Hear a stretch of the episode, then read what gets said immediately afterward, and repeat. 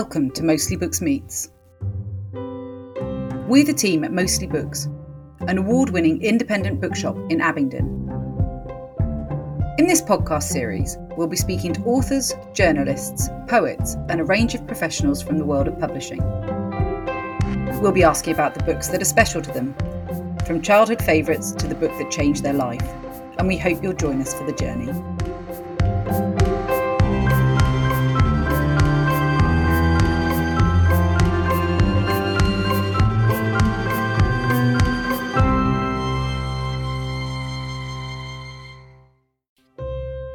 This week, I'm delighted to be speaking to Eve Chase. Eve is a star on the rise. She's published four novels, the latest of which, The Birdcage, was out in April. Her third novel, The Glass House, was a Sunday Times bestseller, a Richard and Judy book club pick, and sold nearly 200,000 copies across all formats. We're expecting readers to be just as excited about The Birdcage. Eve's novels are perfect for book groups, and The Birdcage is her writing at her best. With wide ranging reader appeal, her books have been reviewed in many publications, including the New York Times, and one of our previous guests, Lisa Jewell, has called her one of the most enthralling novelists of the moment. Eve, welcome to Mostly Books Meets. Oh, thanks so much for having me. Quite an introduction. it must be strange hearing it all about yourself, you know, because I guess you're just kind of living in it, don't you? And then when you stop and actually reflect on, you know, everything you've achieved. Yeah, I think you just, as a writer, you get so involved in actually the actual work of the books and, you know, getting the words down, editing them, that actually sometimes it's it's sort of like stepping out of yourself when you have to see yourself as an author and promoting the book. It's a nice, it's a nice thing. I'm not knocking it, but it's like, oh. and people have read them. Yay. so we were just saying before we started recording, we, we've met once before and it was, but it was quite some time ago. It was 2017. And actually, you were one of my two guests at my first ever bookshop event since when I took over Mostly Books. So I've got very fond memories. And we were talking at that point about the book, The Vanishing of Audrey Wilde, which I absolutely adored. But we'll come on to all your books shortly. But let's start off, as I do with all my guests, by going back to your childhood. So you grew up in Oxford. I did. Tell me about your life as a child. Well, I've got three brothers, and um, we moved around little different houses around Oxford, and it was always it was quite a noisy upbringing. I mean, there were always people in the house. You know, three brothers, always noisy, always had their mates. And so, I mean, it was fun, but I didn't actually read early. But once I started reading, I was kind of off. and uh, I loved the way it kind of took me into different worlds. And I did kind of crave quiet, actually. Even though I wasn't an introverted child, I had a part of me that just longed for quiet. So I used to have a little spot on top of a, of a tree in one of our houses. I used to sit up there with a book. oh, I love that. I know. And I used to go to the local bookshop, which was amazing looking back on it because they, I mean, I must been very young. And I used to just, I used to go and buy a bar of chocolate from the co op. And then I used to sit underneath the shelves with a big pile of Mr. Men books I mean, and it's kind of extraordinary. And they were so sweet, and they just let me do, and I worked my way through. I sort of treated it like a library, and um, was very careful not to get chocolatey fingers on the books. And they just sort of, you know, just saw me there under the thing, and uh, you know, it was a different sort of era, really. I was, you know, all children are imaginative, aren't they? I was an imaginative child, and I started writing stories and illustrating them when I was quite young. I've still got those books actually, like the Mermaid Queen and all these of fairy tale books um, Queen, no, Queen of the Mermaid. How can I get it wrong? Queen of the Mermaid. And um, yeah, they, they all, I, for me, it was always like I wanted. I wasn't sure whether I wanted to be a writer or an artist, but I was determined to be one of them because it just seemed that just seemed like a great idea that you might be able to you know exist as an adult and earn some money by doing such you know something like that that kind of absorbed me so much so i think i was really lucky actually to know what i wanted to do quite early on so I think that's great. I just didn't suddenly think, oh, I, I, want to be a physicist, and then change my mind and decide to go into journalism. I always knew that I wanted to write. Yeah, I was about to say that. I mean, to have that kind of clarity of thought at such a young age is amazing. I mean, I, see, I meet people, you know, you know, people in their twenty five and thirty, they haven't got a clue what they want to do, let alone, you know, a child. To have kind of tapped into that creative side or the, the the bit that kind of you could express from such an early age, really lovely. I love the idea of you sitting in your local bookshop it's funny actually we have a situation um, at the moment where we have an awful lot of parents that come into our shop and are, are very much like their kids don't touch the books and shh yeah. be quiet. We're always like don't worry about it. Mm. touch the books. Make loads of noise. Completely undermining the parents. But i just it's such a joy to see kids getting excited about books. So i can kind of understand why they let you do it although i'm not sure i'd have been too happy about the chocolate No, I know. and also, I remember it was the Red House bookshop in, in Summertown in Oxford, and they, it's no longer there, sadly. But they used to have a big stand in front of the window, and it was a perfect kind of height. It must have been about two or three foot off the ground. It was a perfect height for me to crawl underneath with my chocolate and my stack of books. And so I must have been viewed from outside, you know, as this girl.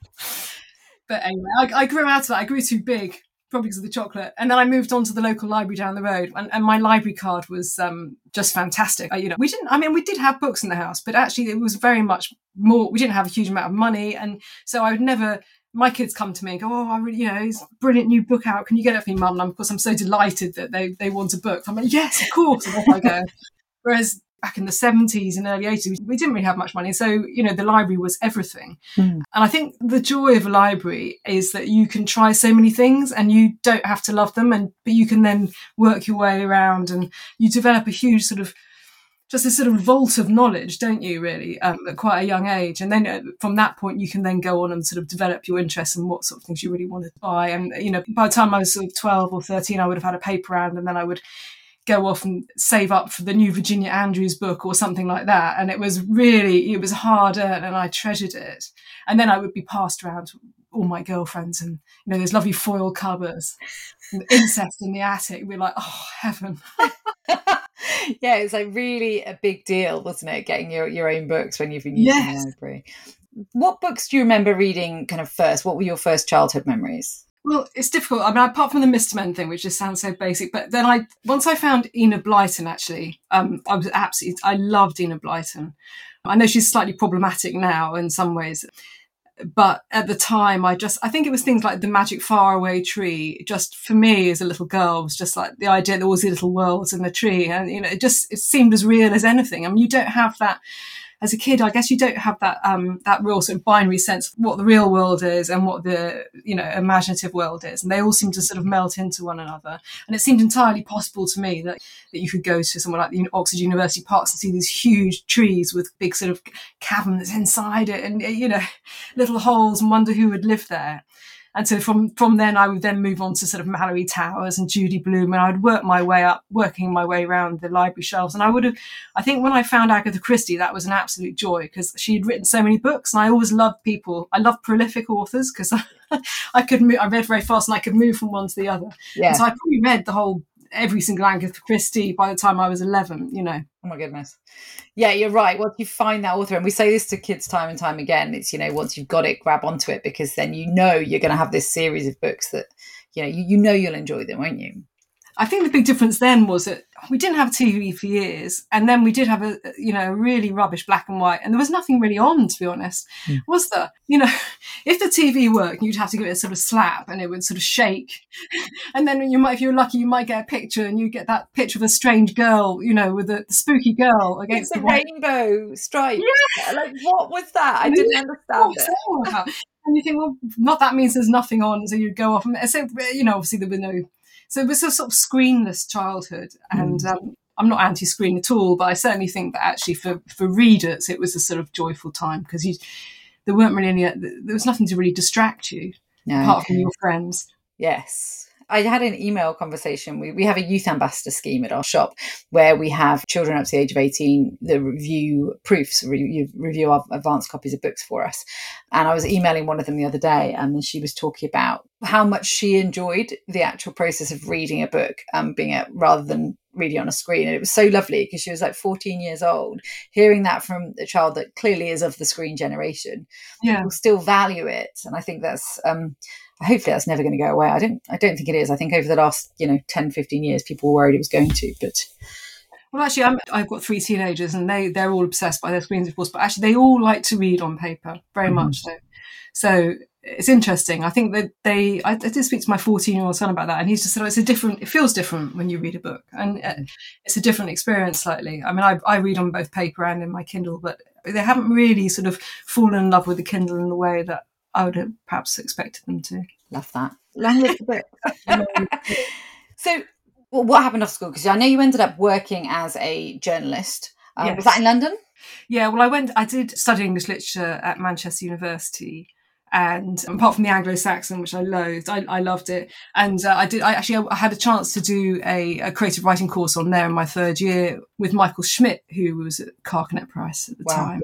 So yeah, so we had great. And then I set up a creative writing magazine called Square One with um, Jesse Armstrong, you know, the, who's now the writer of Succession, yeah. and Sam Bain. Wow. And Millie, who's now Jesse's wife. So it was us four, and we set up that. I, I keep trying to think, where is my copy? Because it's obviously a study classic. It's got one of Jesse's short stories in it, and it's got some short stories by me and poetry and things. But I think that was really useful because it sort of it was acknowledgement, I suppose, for all of us that actually, yeah, we wanted creative careers. So did you meet at university, or was that after uni?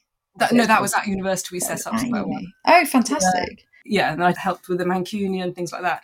And I left Manchester and did a um, one year postgrad in periodical journalism at the London College of Printing. And I went from that into magazines and um, freelancing, sometimes in editing capacity. You know, that's what I did. I worked for lots of different people over the years until I was about, I think I was 31. And then I started writing with Polly Williams. And I wrote The Rise and Fall of a Yummy Mummy, which was a hit.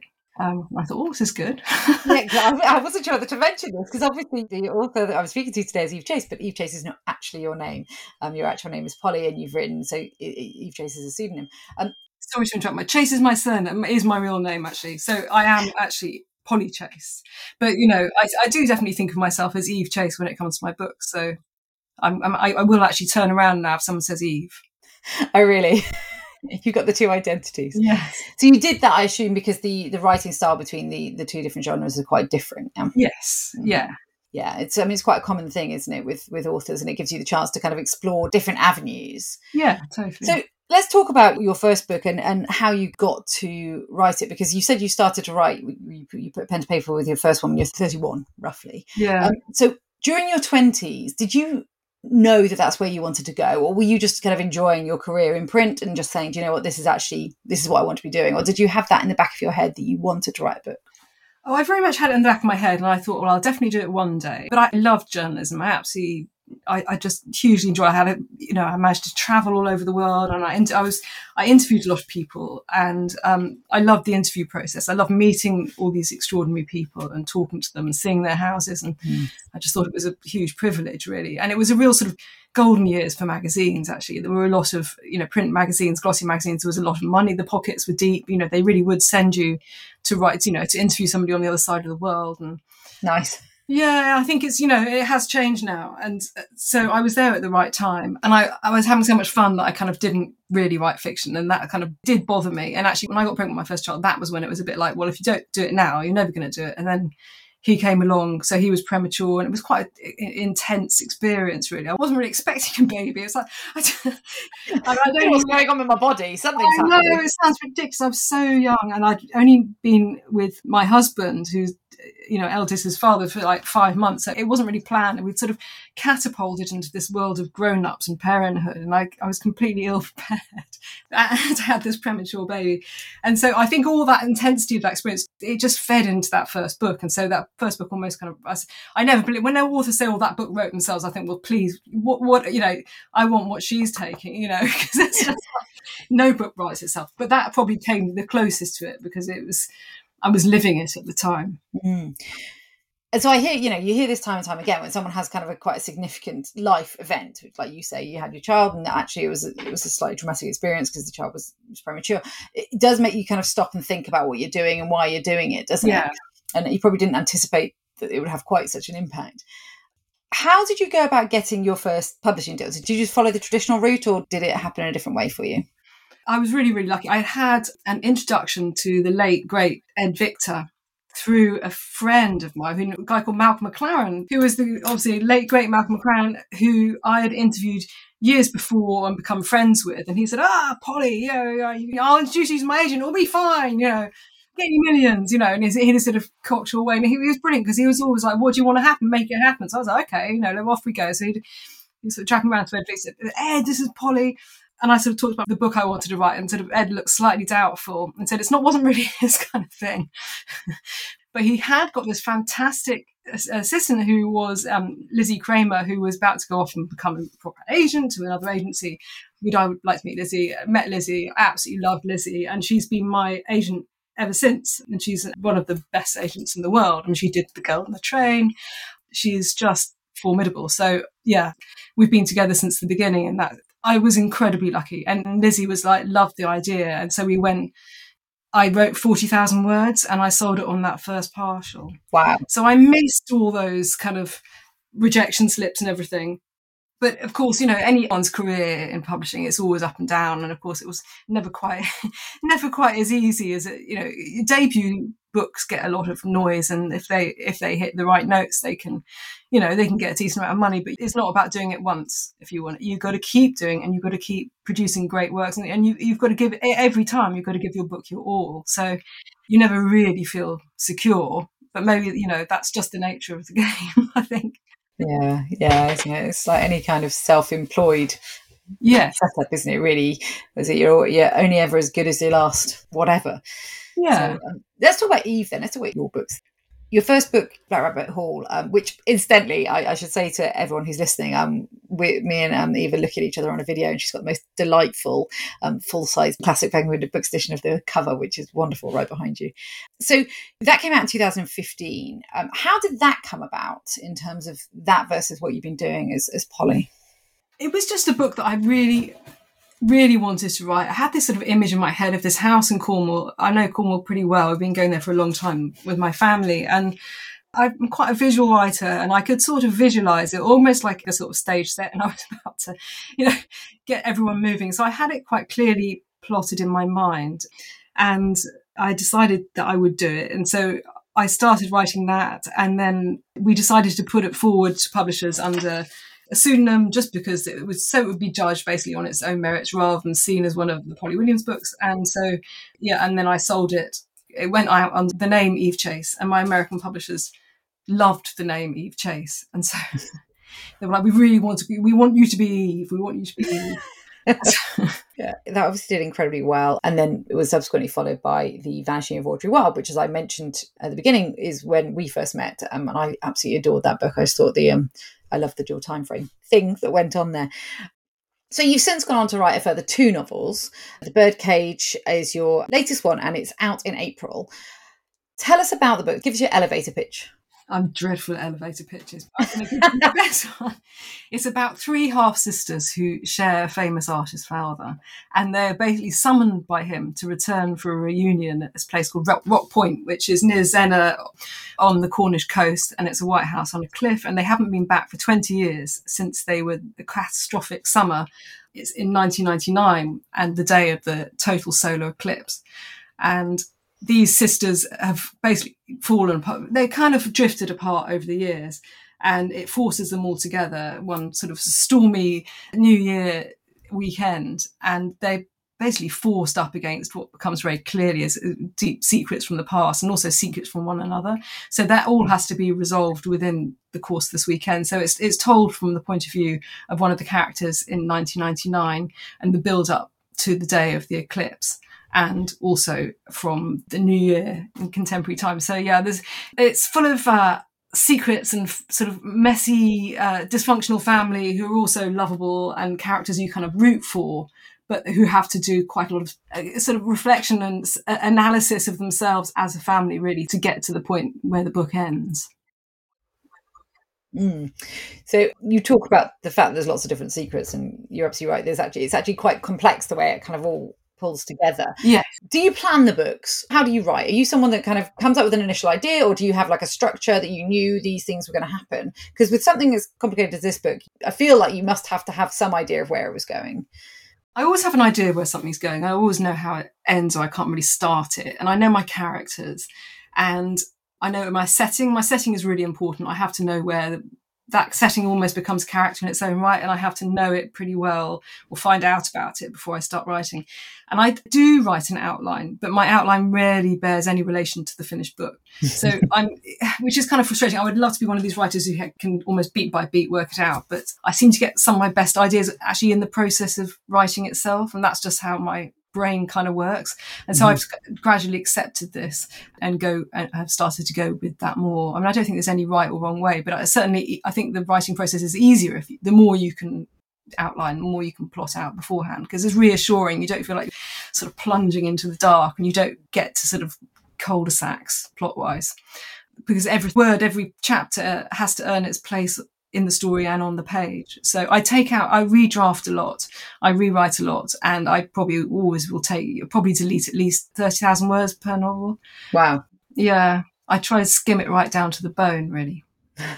the thing is, if you, like you say about the structure, the initial structure, not actually bearing any resemblance to the final product, it just sounds to me like that's part of the creative process then. And it must be quite interesting once you've actually got the final novel and it's on the shelf, and then you compare it to what you've written to begin with, and Yes. see how those things changed and why they changed. Yes, it's. I mean, it's, always such an enormous relief, to be honest, when it's done. And it, you know, and it, the, the actual process is always longer than you think because you have to have, you know, all the final book edits and the book pages come, and then it's the final bit where it's like, you know, this is the last chance to change anything. And of course, I was kind of like, oh god, you know, what have I missed? um, but at a certain point, it is, you know, it's off. It's like the the ship has sailed, and um, then it's very much. It's kind of really about the reader at that point, and I just hope desperately that they enjoy it. That is the sort of simplest emotion. It's kind of relief and just the hope that other people enjoy it and get something out of it. And it's a strange process, this publishing lark, isn't it? Because you, you know, when did you finish this book? Well, I just finished the final book pages probably two weeks ago. Oh, okay. So it's actually not that long. I was going to say because when you actually, I suppose finishing your initial draft is probably what I mean because there's, you know, there's quite a long process, isn't it, from when you initially submit to the point where the book's coming out. Oh yeah, yeah. So yeah, it's been submitted for a while. Yeah. Where so you talked about the fact that it was this one was also based in Cornwall, Yeah. um, and the fact that the the location is an important part of your novel. And I think you described the locations very well. I think personally, I feel like I can really see them when I read your writing. Where did the idea of the story come from, and where did the idea of the location come from for this particular one? Well, the location I'd written in Black Rabbit Hall, I'd set the novel on the south coast, which Mhm. was on the Roseland Peninsula near Port Scatho, a place I know very well, near Fowey. And it's a gentler climate actually, and because you haven't got those wild winds coming in off the Atlantic. And I, I love walking actually, and I've walked around on the other side on the north coast near Zennor, and it's it's just a completely different place really. It's much more brutal, uh, Mm. and also because I knew that the father in the book is going to be an artist, and and that area of Cornwall, the St Ives School, has got long, long history of attracting artists, especially post-war artists, Mhm. and and you go there and you can see it. I mean, it's a kind of like the, the abstraction of the moor and the, and the fields and the rock. Barbara Hepworth, for example, you know, those huge monolithic, um, extraordinary sculptures. Very much, you know, you go and see, you know, those big boulders on the moor, and you think, ah, yeah, of course. So that also fitted. So it just worked. And in terms of the the actual story, I always thought it was really interesting that idea of having half siblings and uh, you know how they stick together. How if you've got and one of the key things about, the book, I should say, is that the mothers all were warring for a long time. They overlap. So you've got the wife, the mistress, and the life model. And so as they were growing up, the girls were brought together in the 90s in this house by the grandmother, but their mothers wouldn't speak to each other in the drive. So you've got all those layers of conflict. And somehow, as an author, a storyteller, you want to find a way of resolving them. And so the more conflict you've got, really, the better. Mm-hmm. Mm-hmm. And so I thought there was a lot in there with with the half sisters. Yeah, the joys of family dynamics, eh? Yeah. and once you got the initial idea, did the story come to you quite quickly, or was it something? Did it take quite a while for it to evolve? I always get the gist of a story quite quickly, but I have to drill down in it. I have lots of notebooks that I just keep brainstorm brainstorming until I finally something kind of catches mentally, and then you're like, okay, that's good, and then I'll work down with that. But I, yeah, I think anything, any book that's got quite a lot of suspense and twists and secrets has to be worked out because you've got to think about ways of how you're going to reveal the information to the reader and what you're going to hold back. And so if you don't know them yourself, you're kind of going in blind. You've got to be able, you've got to have knowledge of the structure of the secrets before you start. You can go back and put them in, but it's easier if you know beforehand. Yeah, absolutely. It's to stop you, like you say, going down blind alleys. Yeah. So, um, we're recording this in March. So the book's out in April, and the podcast will actually be released after the publication date. So we're at this point at the moment where, like you say, you've, you submitted the last draft two weeks ago. Um, you're kind of in the calm before the storm. How are you feeling about it all? Well, I've had some extraordinary, amazing quotes from fellow authors that have really buoyed me, and I, it's so nice. And I can't, I sort of blink, and I think they actually talk. Yeah, they're talking about my book. I still find it quite strange. And I, you know, Lisa Jewell, Sarah Vaughan, Ro- Rosie Wolf, those extraordinary writers who I'm a huge fan of. So it, I find that um, hugely encouraging and it does a little bit to you know make me feel less anxious about the whole thing but it is I, I always find it hugely anxiety making just before a book because you just don't know how it's going to be received but ultimately i think you just you know I, I also think, well, it's done now, and um, mm-hmm. I'm proud of it, and off it goes into the world. And then I turn my head to the next book, and I try not to get to a, attached to either like the praise or the criticism, because that way madness lies. Really. Yeah, absolutely. Just work through it. Yeah. We started recording this podcast series during the coronavirus pandemic. We did it in response to COVID. We started it in September 2020 and we've been doing it ever since. Now, of course, we've kind of, we're not at the end of it, but we're definitely seeing the light in terms of coronavirus. But we've also now entered this horrendous stage where we've got these awful events happening between Ukraine and Russia. So it's just really been a mad, bonkers couple of years. Mm. Um, how have things been for you during this whole time, for you and your family? Well, I mean, it's been uh, really up and down. So, you know, my husband's business couldn't operate the beginning of lockdown at all. So I began to feel very much like the main breadwinner in my shed in the garden. you know, and that sort of doesn't, the pressure of having to produce work, which I, in one level, it was fantastic because I could just go into the world of the birdcage and really block the rest of things out. Another level, you can't wrap yourself in cotton wool and you're when I've got three children who are being homeschooled. So it was on a practical logistical level, it was really difficult as it was for lots of people. But on the other hand, I had a shed at the bottom of my garden. I had a job I could do with the children around. So I felt very lucky. And um, I found it more than, and I mean, apart from the practical issue of the homeschooling and everything, I found that the, it was just mentally very draining. Mm-hmm. Um, I don't know about you, but it just felt like you're constantly trying to absorb new event, information, trying to work out what risks were and whether I could go and see my mum for tea. If I, I remember sort of buying her a camping stool so that she could sit outside on her friends' driveways oh. and and chat, you know. Yeah. And then someone stole her camping stool. no, who does that? yeah. I think it was probably another slightly older person who wanted a camping stool to sit in the driveway. And, you know, it was who was down, you know, those mad days of like, have we got enough loo roll? You know, yeah. like, you know, the, the one's priorities change. And it's always a balance, isn't it, between being aware of the news and being able to function. So I mean, I, am you know, the news at the moment is so horrific, and it's just, uh, just gutting, isn't it? It's just heartbreaking. Mm. Uh, and I'm having to limit, you know, I, I feel like a moral duty to absolutely know what's going on, but I have to limit what I see and how regularly. I was watching the news every night intently, and then I sort of just had terrible, terrible dreams. So I've had to sort of scroll, you know. I probably watch it once every two days now, but I keep it, you know, I watch, I, I read it, but it's, I think it's something about the visuals and having that rolling, yeah. that rolling film in your head. Um, yeah, there's an awful lot on the television around it all at the moment, and the uh, it's funny actually what you just said about um, the beginning of COVID because that's actually exactly how I felt about the news for COVID as well it just got to the point where I had to almost outsource it to one of my team because there was stuff I needed to know for the business. But I was, yeah. I was trying to run the business, but I was like, I can't deal with all the different changes. So can you just? That's she was really upset. She was watching the news obsessively, so I was like, "Can you just do that for me and, and just tell me what I need to know?" So, and also, I felt like I, you know, my young, especially my younger children, I had a, a duty to them to stay positive and mm. reassuring, mm. a kind of like a safe harbor, and I didn't want to become completely like running around with my hands in the air. Yeah saying we're going to die.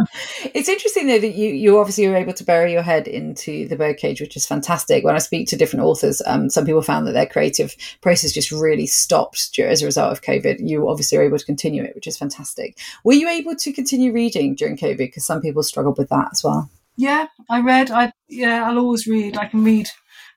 I've always been able to read whenever, wherever. Um, sometimes I did resort to just sitting there with my gardening magazines or a house magazine. And the names of, I'd say I'm doing research. I'd say flicking through the world of materials.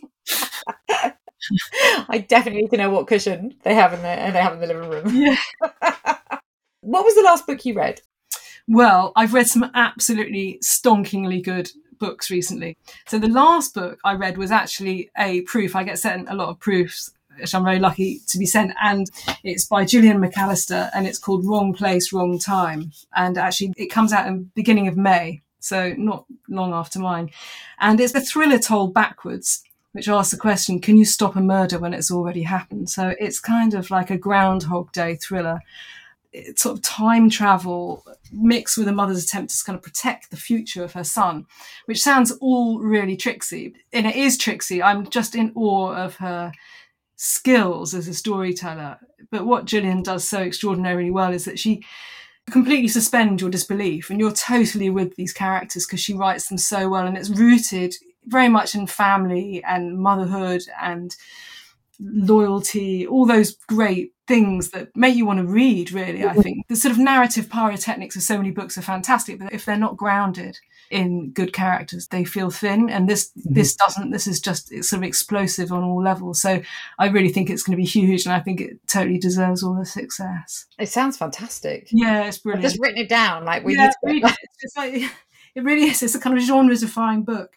And I do love those books actually that don't quite sit neatly in any genre. And I think, you know, sort of Lisa Jewell does that so well. Yeah. Possibly because she's wrote different kind of women's fiction before and she you know she approaches character and family so beautifully i think sarah vaughan i read reputation quite early actually otherwise i would have mentioned it here and that's out at the moment and that's an absolutely fantastic novel There's just so many good things out at the moment there are so many i feel like it's a really good time for books actually I, I, do know lots of authors did find it really hard over lockdown, and I totally know. But then at, at, the same time, they still managed to have produced really excellent books. So yeah. Maybe, although it was harder to write, it doesn't necessarily mean that the books not as fabulous as they always no well they're, they're better in fact i do think it's a particularly good year for books i don't know if it's just me loving them more than ever but i i have read some really good things no i think you're absolutely right and there's some stuff that's coming up that's just going to be fantastic. So I think, yeah, yeah, no, I think there is certainly an element of